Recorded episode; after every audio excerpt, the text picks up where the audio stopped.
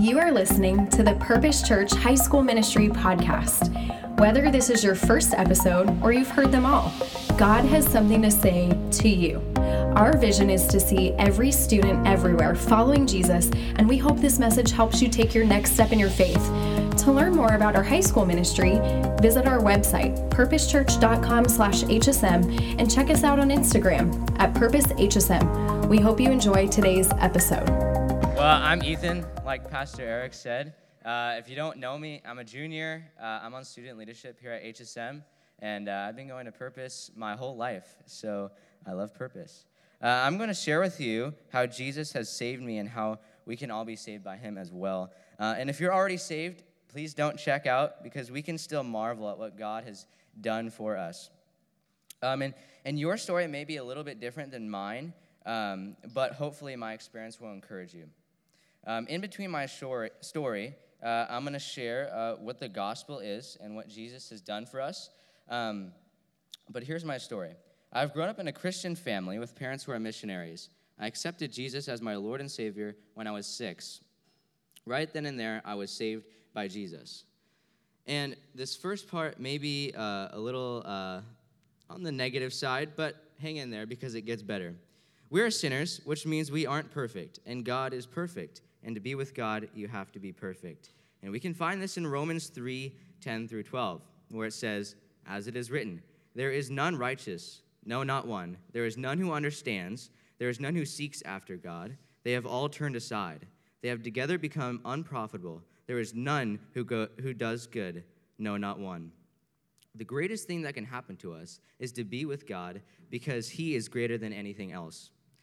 Jesus, God's Son, came down from heaven in the body of a man. He took the punishment for our sins, though he was sinless. He took it by dying on a cross and rising from the grave. Death and separation from God is a punishment for our sins. To be separated from God is the most sad thing that can happen to someone because you would be separated from the one who loves you and satisfies you the most. Jesus took that punishment for us by coming down from heaven off his throne and being separated from the Father and dying on a cross. He defeated death by rising from the grave, and he no longer was separated from the Father. We see this in Romans 5 8 through 11.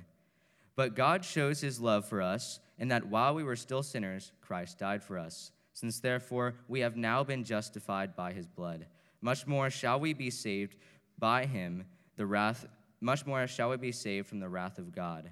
For if, while we were enemies, we were reconciled to God by the death of his Son, much more now we are reconciled. Shall we be saved by his life?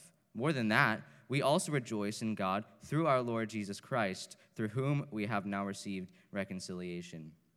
Going back to my story, though I was saved, I still needed to know more about what it means to be saved. And that is the amazing part of being a Christian. Your questions never run out because God is infinite and he and his greatness never ends. When I was 11, though I knew why I needed to be saved, I still had questions. So I asked my dad, Why did Jesus need to die on the, on the cross?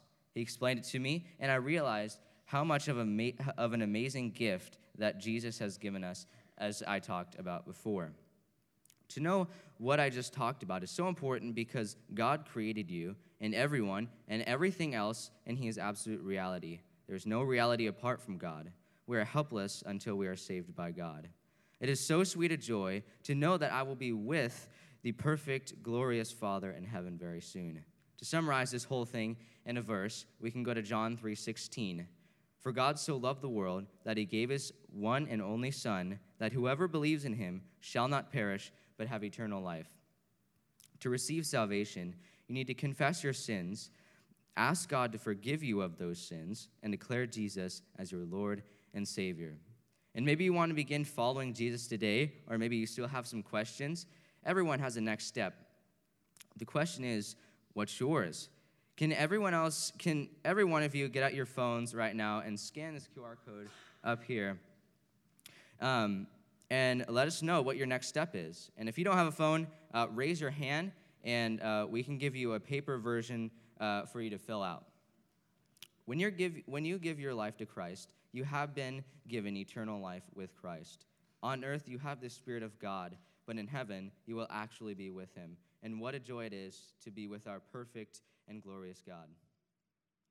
Thank you.